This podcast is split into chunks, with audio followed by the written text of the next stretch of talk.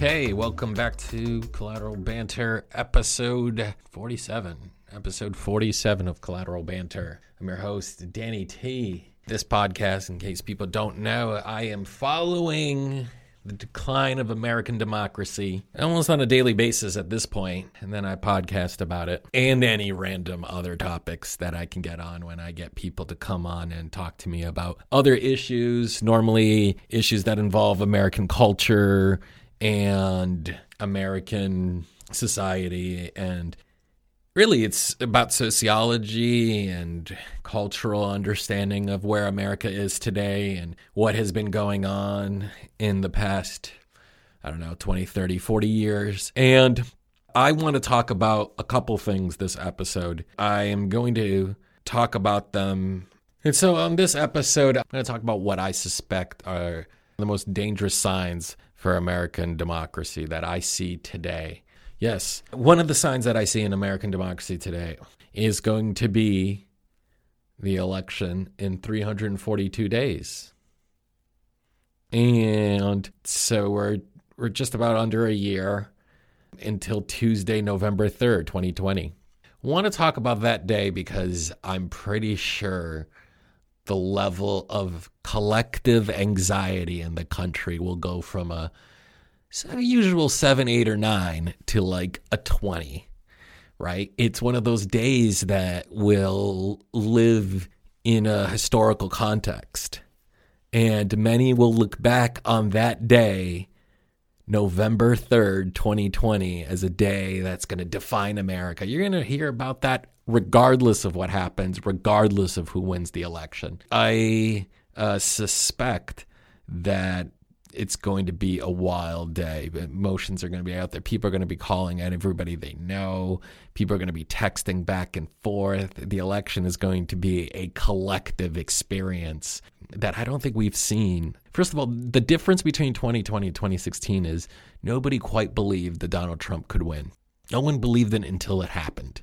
And I'll never forget it. I stayed up until he spoke. And I remember the screen at the bottom of the TV showing the stock market and the almost 1,000-point collapse. It was one of those kind of shocking moments that this could happen. And so in 2020, there's no more shock factor. There's no more shock value anymore.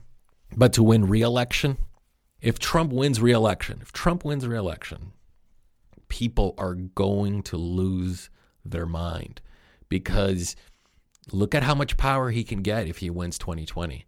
Donald Trump gets to appoint one or two more Supreme Court justices. You can take it from a 5-4 conservative court, potentially the 6-3, 7-2. I mean, the ramifications of that alone, without any passing any laws, is going to be just fundamentally changing America. Unless the Democrats capture the Senate as well, and then what? Filibuster him the whole time, stop him in the Senate from passing anything. In some ways, the crisis was built in. The crisis exists because people voted in Donald Trump. And so now you might live with the consequences. And I saw a report by Moody's a while back that said if the economy continues on its current path, the election results are likely to be in favor of Donald Trump. I think that's a warning sign for those who think that it will be easy to defeat him because the last 3.5 years of seeing Donald Trump means nobody's going to go out and vote for him.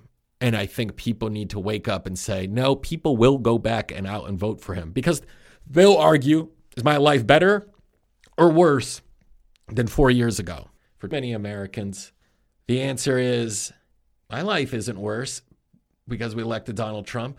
They're going to use some of the comments by people who are, and I think rightfully, freaked out by Donald Trump's authoritarianism, and those who go out and vote for Trump and say, you see, they feared Donald Trump was going to become a dictator, not hold an election, cancel an election, and none of those things came to pass, right? Now, I think this day, November 3rd, will also be a day people don't forget because what if Donald Trump loses? And if he loses, people are already writing about how he will spin the election as saying that there was massive fraud. He'll go to the courts. He'll say all the votes aren't counted. He has another avenue and say, well, until the Electoral College convenes and votes, I haven't lost. And technically he's right. And I'm pretty sure that's the path he'll go if he loses the Electoral College. So be an interesting day, without a doubt. It's a day people will not forget. It's almost a day you got to record people's waking moments until the end of the night, which in some ways I can't wait. I wish you could fast forward through time right now. Just fast forward and get to November 3rd, 2020. It will be a day we don't forget. So I felt like I needed to say something about that. Also, my fear of Donald Trump is, let's say he wins re-election. So I've been thinking this in my mind recently. How could he stay on beyond 2024? How does Donald Trump stay in power without violating term limits on the U.S. presidency? And I came up with a way. I came up with a clever way that I wanted to discuss. So let's say Donald Trump wins on November 3rd, 2020. He governs until 2024. And let's say that there's an election in 2022 that helps the Republicans capture the House, or enough Democrats break away from the National Party and begin working with Trump. Okay, let's just say something like that happens. And that part in Congress is going to be really important for what I'm thinking here. I think Donald Trump will be able to convince those, let's say, conservative Democrats and Republicans to create a parliamentary system where he will be prime minister. He will appoint somebody to run as a president, as a ceremonial position. What I'm talking about here happens all the time. Russia is the clear example to me. When Vladimir Putin ran for two consecutive terms, and then Dmitry Medvedev ran for president, but nominated him prime minister. And then after one term of Dmitry as president, Putin came back and won, and that's allowed in Russia's constitution. You've seen this in Turkey as well. In Turkey, Erdogan, if I'm not mistaken, was prime minister, and the president was a ceremonial role. And then to overcome whatever issues he had, to overcome whatever term constraints he had, he then decided to run for president and bestowed the presidency with the power to run the country. It's not impossible to overcome term limits on the presidency. And I believe that one way President Trump could do this is to create a prime minister position in the United States. And he will be prime minister if his presidential candidate runs and wins election in 2024. Again, we've seen it in other countries. What I just described is much easier than trying to get the Constitution amended, which I don't think that's going to happen. I just don't see that happening.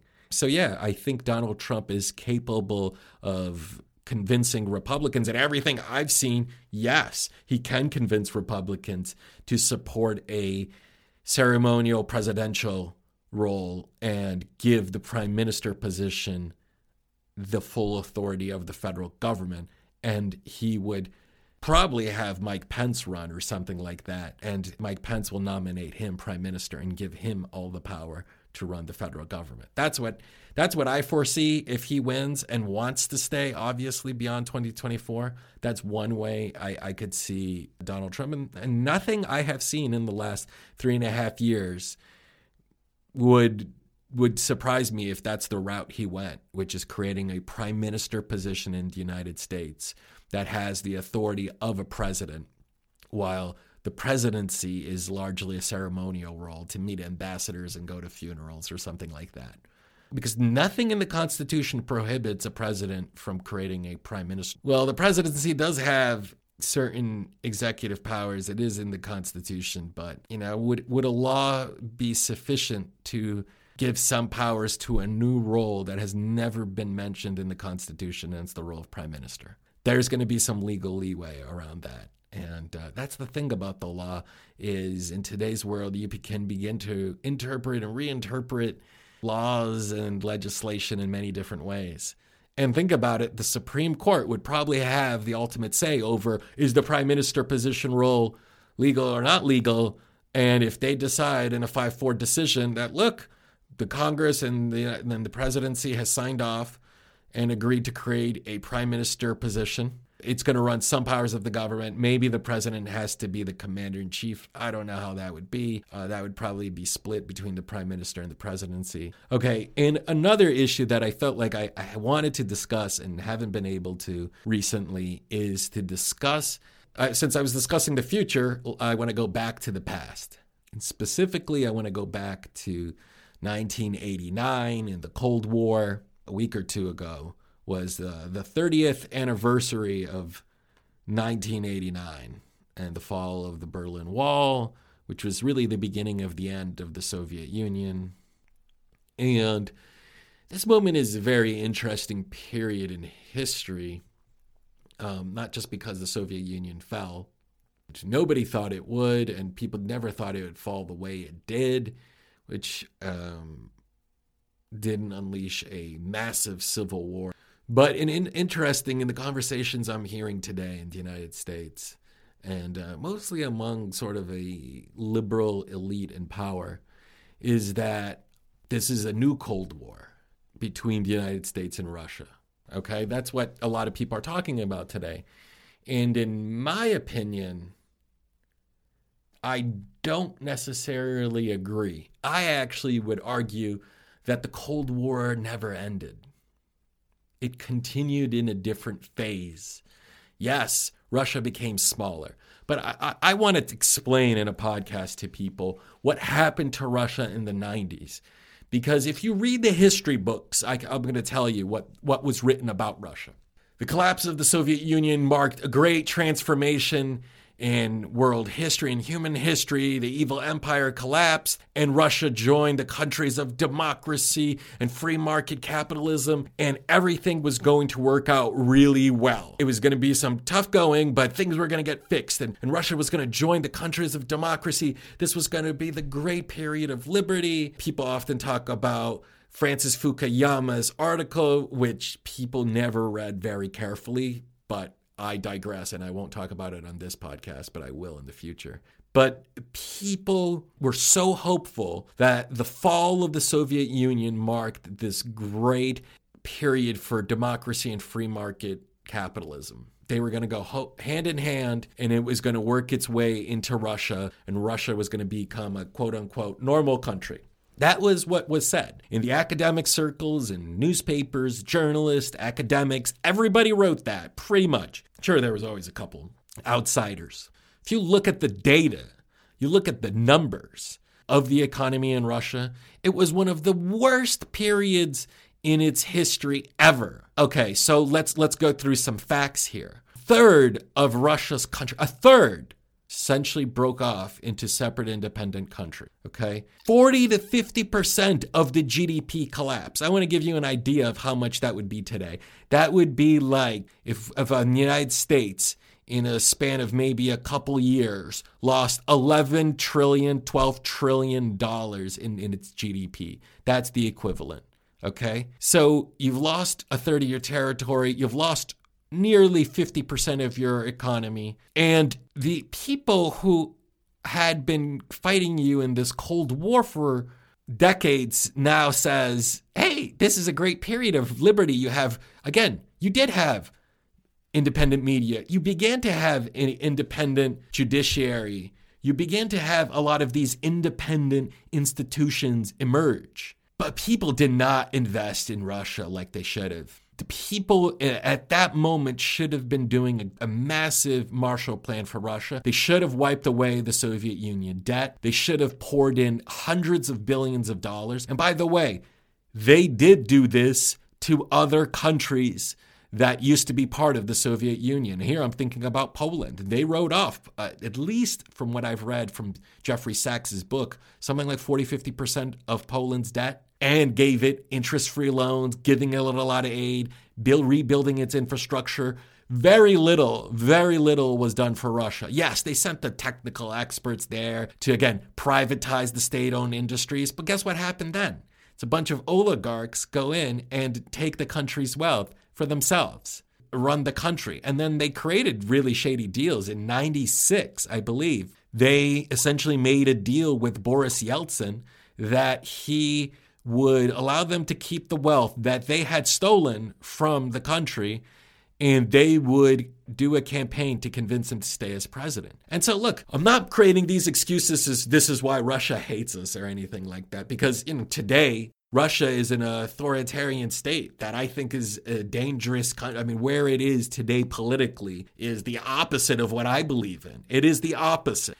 But it is important for people to understand that the tension that people have with Russia today comes from someplace. But I'm just looking back at 30 years ago and to talk about the shape today, because Vladimir Putin comes into power. And look, I'm not an apologist for him at all. I think the poisoning that he's done in London and other places, other things, the human rights abuses, Chechnya, there's so many I could go talk about, but I'm not. But I wanted to create this audience, since the majority of people are listening in the United States, is to say that period people talk about Russia in the 90s as some great wave of liberal democracy has taken over Russia and things were going to go great. It didn't turn out that way for the vast majority of Russians, okay? It was rapid economic change, rapid. People's savings collapsed. People weren't getting paid.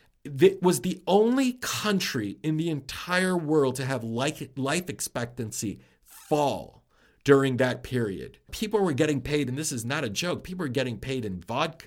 And listen, a lot of people were alive in the 90s, or late 80s, or mid to early 90s. A lot of people are alive today and are maybe in their mid 30s, 40s, and remember this as teenagers, as young adults. People shouldn't forget that the experience Russia had as a liberal democracy was traumatic. And look, that and another reason why Russia didn't do well, and this you can look at sort of geopolitics, is the price of oil. Had oil prices spiked in the earlier mid 90s, like it did in the mid 2000s, then Russia might have had additional money and there might have been able to at least rebuild its economy quicker and to recover from the economic devastation that happened in the early 90s through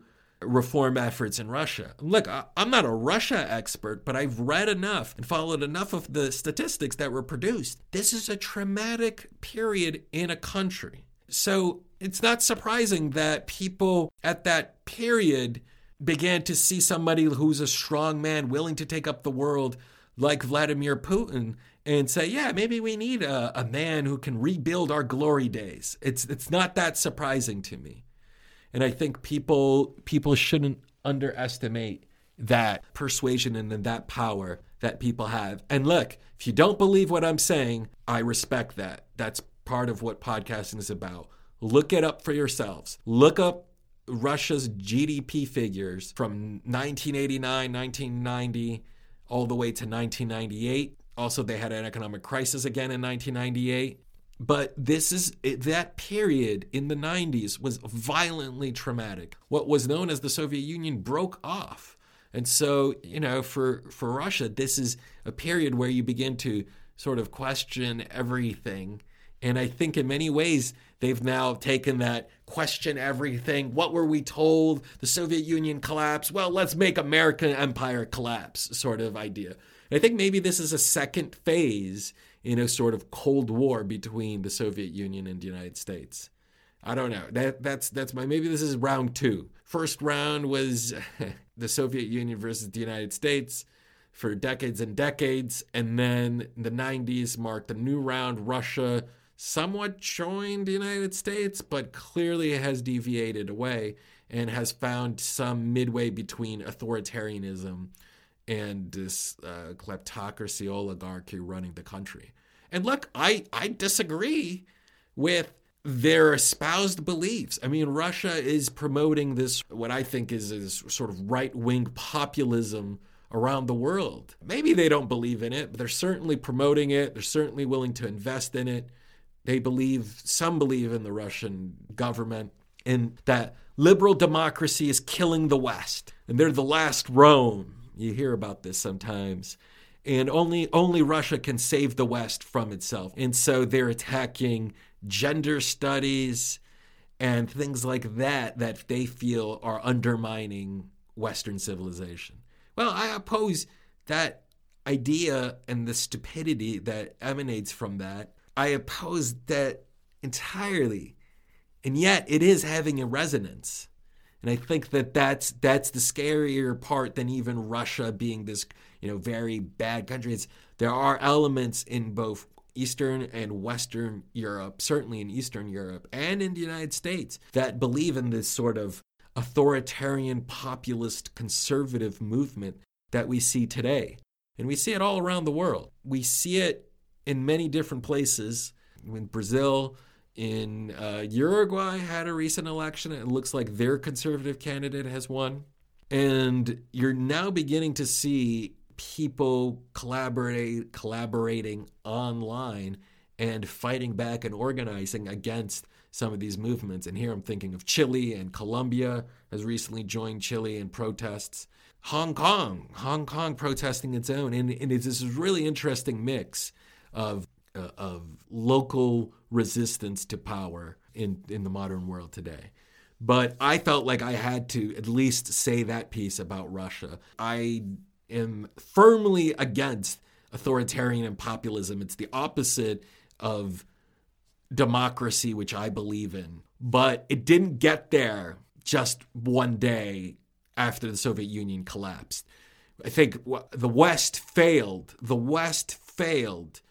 in rebuilding Russia, didn't spend enough money. I mean, how much money could we have saved had we wiped away 70% of Russia's debt in the 90s and given it hundreds of billions of dollars to rebuild roads and infrastructures all throughout Russia, or given it the ability to join the European Union in the 90s after wiping away its debt and rebuilding the country essentially from scratch, right? I mean, that's what they were doing. All the factories closed. So people didn't have jobs. People were starving. Again, I talked about life expectancy collapsing. I think it was to 58 years during this period in the 90s. But when they talk about Russia, they have this nostalgia for the 90s.